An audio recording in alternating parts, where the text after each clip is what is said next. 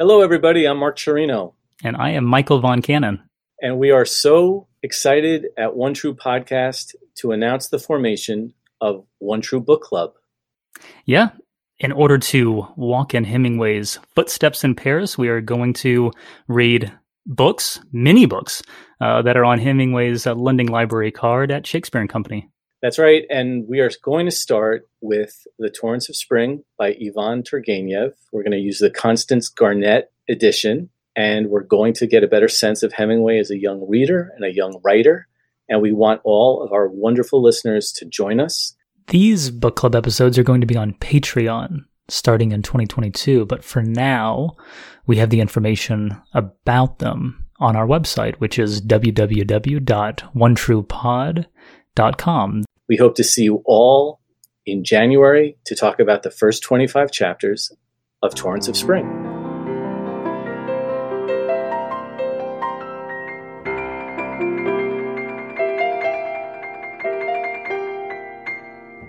Welcome to One True Podcast. My name is Mark Cirino, and my producer is Michael Von Cannon. In his memoir, A Moveable Feast, Ernest Hemingway wrote, all you have to do is write one true sentence. Write the truest sentence that you know. So finally, I would write one true sentence and then go on from there. In that same spirit of honesty, creativity, and curiosity, One True Podcast explores all things related to Ernest Hemingway, his life, his work, and his world. And sometimes Michael and I are lucky to be joined by writers whose authentic and powerful sentences we have admired to ask them their selections for Hemingway's one true sentence and why. And then, as Hemingway says, go on from there. So we are thrilled to welcome Sherman Alexie to One True Podcast.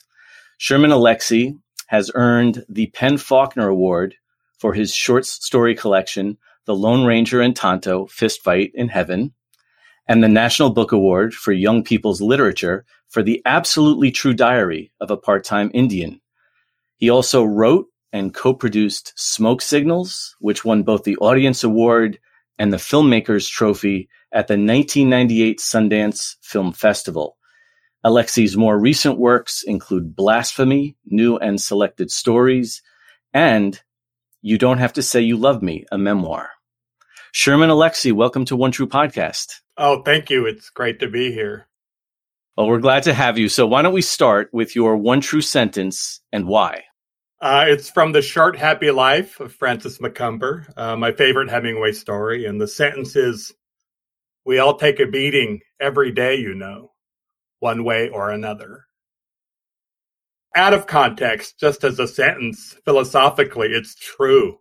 Uh, it, it, it rings so clearly to me uh, on a personal level, uh, the way I grew up. Uh, you know, when you grow up in a, a violent place, uh, emotionally, physically, spiritually, uh, you end up feeling that way. You're always flinching. And I felt like I've spent most of my life flinching.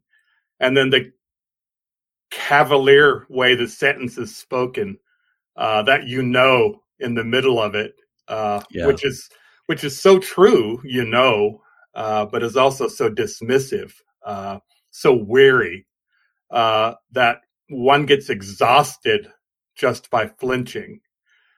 And then, in the context of the story, it comes right after Wilson, the hunter, uh, talks about that he beats his workers, he beats the natives uh, instead of fining them because of, of the money. so he he beats them to punish them. So this sentence immediately follows that. It's such a justification for his behavior and so cavalier about the people who work for him. It reveals something about his brand of masculinity, uh, his his arrogance, his his flouting of the rules and the laws, uh, his his mercenary status, uh, which you know in this story it's amazing. He he's a hunter. He's this powerful physical hunter killer white man but he ends up, I think, being the fragile one. And and I think this story, this sentence really points out his it's not fatalism per se. It's more like just he's given up on any hope in the world. This is just what it is. That's interesting that you say that because out again, out of context, one wouldn't be sure whether this sentence is a uh, reassuring or if it is fatalistic.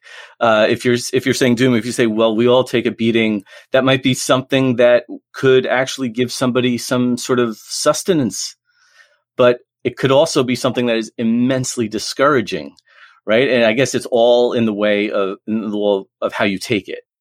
Yeah, it's it's a shrug because uh, I mean, in the story, Wilson sleeps with Macomber's wife. You know, uh, she leaves the tent in the middle of the night to go sleep with Wilson. And Macomber knows this. I mean, talk about getting a beating. There's all yeah. sorts of beatings in the story, and perhaps the worst one is the the the uh, cruel adultery.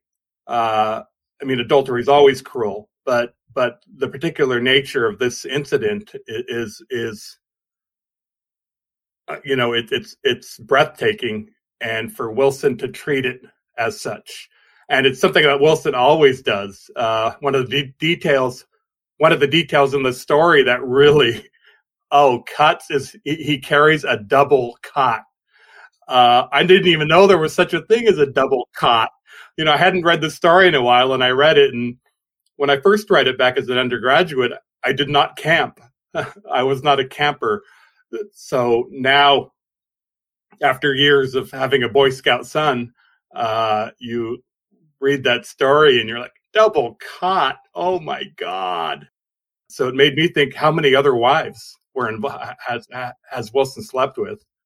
When he says at the end of this sentence that you read, one way or another, uh, are you suggesting that different, uh, let's say the different characters and the different groups in this story have a different definition of what a beating is and what punishment is, what humiliation is?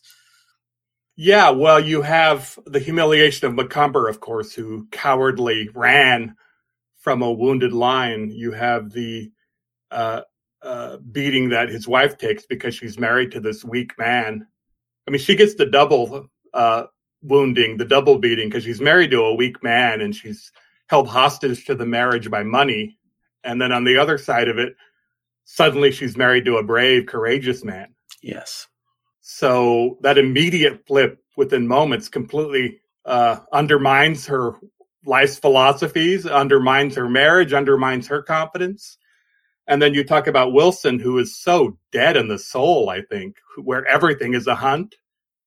Uh, so he's taking this personal beating, and uh, and then you got the natives in the story, the African workers, who take physical beatings, but also in order to live, to survive, they have to be on these hunts, which you know, in their traditions would be something they'd be doing anyway for their families, for their tribes, for their villages, for their communities. But now they're being paid to do it. And in order to do it, they have to take Wilson's abuse. So colonialism, you know, had robbed them of everything they knew, had corrupted it, had turned their communal life into something capitalistic. And in order to keep the job, they had to withstand the beatings. So there's physical, there's marital, there there's philosophical, there's existential, all of that, and it's all the same. Uh, there's no quality judgment in the story. Uh, there's no saying this is worse, this pain is worse than any other. Uh, and one thing about pain, people always measure people's pain. You know, when it comes to brown folks and black folks, there's always the joke about the oppression Olympics or, or that one group feels more or less pain based on race and class. But as individuals, we all have containers to where to where to how much pain we can handle, and uh, that has nothing to do with your circumstances. That's something so innate with inside somebody, so based on interpersonal stuff that the size of the container varies there can be a person i'd like to think my container is huge because of how i grew up. Uh, but the same thing could be said there could be a rich white guy out there who's been so damaged who is so built to feel everything that their container is much smaller. So something that i wouldn't consider painful can really wreck them. Sherman you i think you talk about something similar in your poem Survivorman. Oh, it actually reads like a corollary of the one true sentence that you just chose. Some people want to live more than others do. Some can withstand any horror while others will easily surrender to thirst, hunger, and extremes of weather. Were you contemplating kind of the same philosophy? Wow. Uh, you know, I haven't thought about that poem in a long time. I published it a decade ago or more. And it really does ring true. Uh, I mean, because I got that from there's that TV series called Survivorman, and it's part of a genre in reality television. These these true stories about people who've survived extreme, extreme circumstances, and that poem is based on my memory of an episode which I cannot find, but my memory of an episode where one man carried his friend through the Utah desert uh, to safety and it was in a marathon of carrying a man on his back, his friend, and how much he wanted to live. But more than that, how much more he wanted to save his friend. So, uh, but could I have done that walk? I don't think so. Uh, and and I you watch these shows, and sometimes I think I could have survived that, and sometimes I think no, I couldn't have. And and I'm sure there's a kind of person who thinks they can survive anything, uh, who who's never been tested, who's never been tested, and they think they can. So you end that poem by saying, "Yeah, if you think you if you think you could, you're you're probably wrong." Are you are you kind of winking at the reader, or are you are you saying are you giving a kind of a more serious contemplation about human capacities? I think I'm mocking the reader in some way. yes. our our arrogance as human beings, but that means I'm mocking myself as sure, well. Sure. I think well, human capacities are different. Uh, I know there's a lot of talk now about the meritocracy and and and how uh, some people have advantages others don't, and that's all true. But still, at the very heart of us, there's there's people who want to live more there's people who will do more to survive, good or bad. Uh, there are people who are just more able to withstand external circumstances. And I think maybe that's the ultimate measure, right? I mean, there's always that joke of who would you want beside you during the apocalypse? And I always make the joke that, uh, well, you wouldn't want me. I'm a writer. I have no real life skills. I, I type fast. That's all I have. That's your skill. That's what you're bringing to the table. Yeah. All, all, I, all I can hope is that, well, see, that works out for me being a performer and being a comedian is that uh, maybe I'm entertaining enough to earn a couple salmon now and again around the campfire. Stay tuned for this word. This episode of One True Podcast is supported by the Hemingway Review, the scholarly journal of the Ernest Hemingway Foundation and Society. Michael and I read it cover to cover every time we see it. You can buy back issues of the Hemingway Review at hemingwaysociety.org slash journals.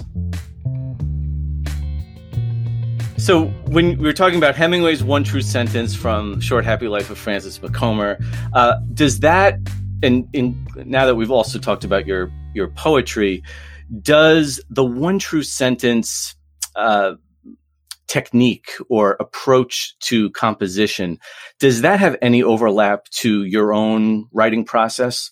Oh, that's a great question. Uh, I know that one of the cliches in critical thinking about stories and novels about prose is the sentence. Uh, but I mean, that's I, I, agree with it that you could write a great prose sentence, and and of course you, there, there's many many examples. I mean, endless.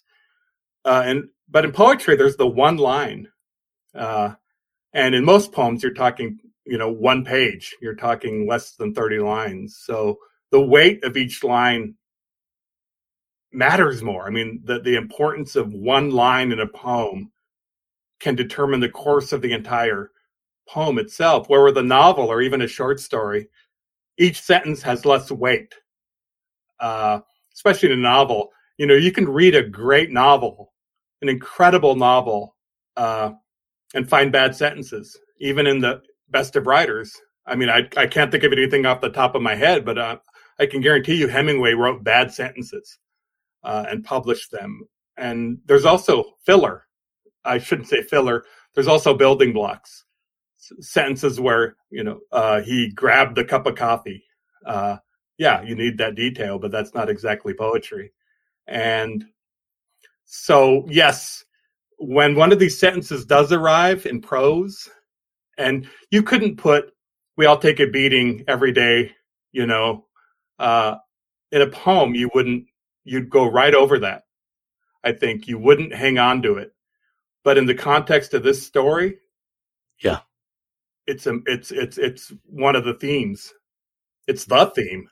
Let me suggest one other thing and and see if this can also be true.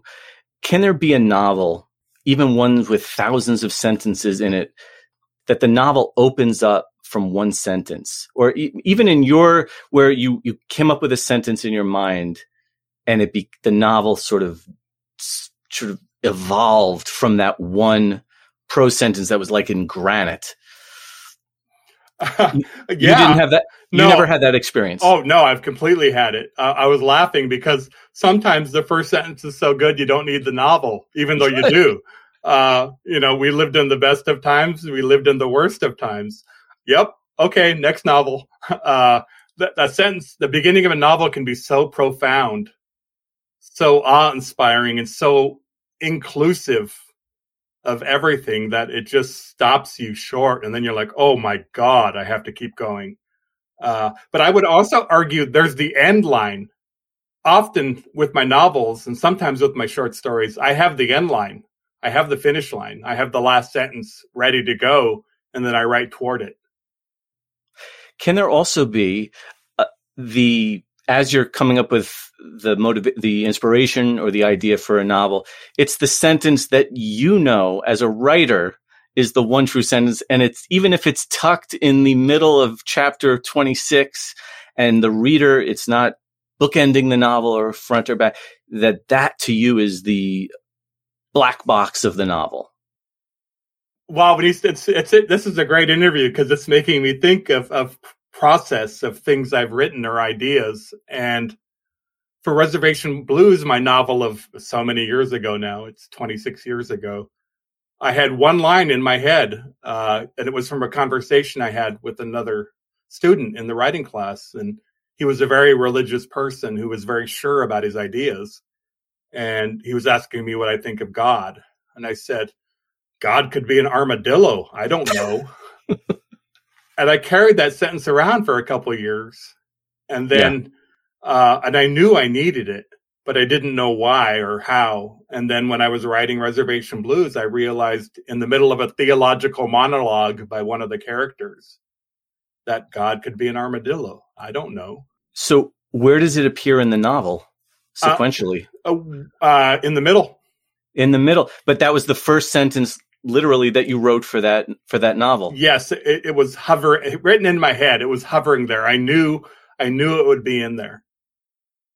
Is there also as you're reading because you are doing the audiobooks for your for your work that maybe there's a sentence that you thought was he went to get a cup of coffee and wasn't such a big deal when you were writing it but when you hear yourself read it out loud it just it has a new sense of power Another great question. Wow. Uh, well, I think there's a problem with that for me because I'm, I am an actor.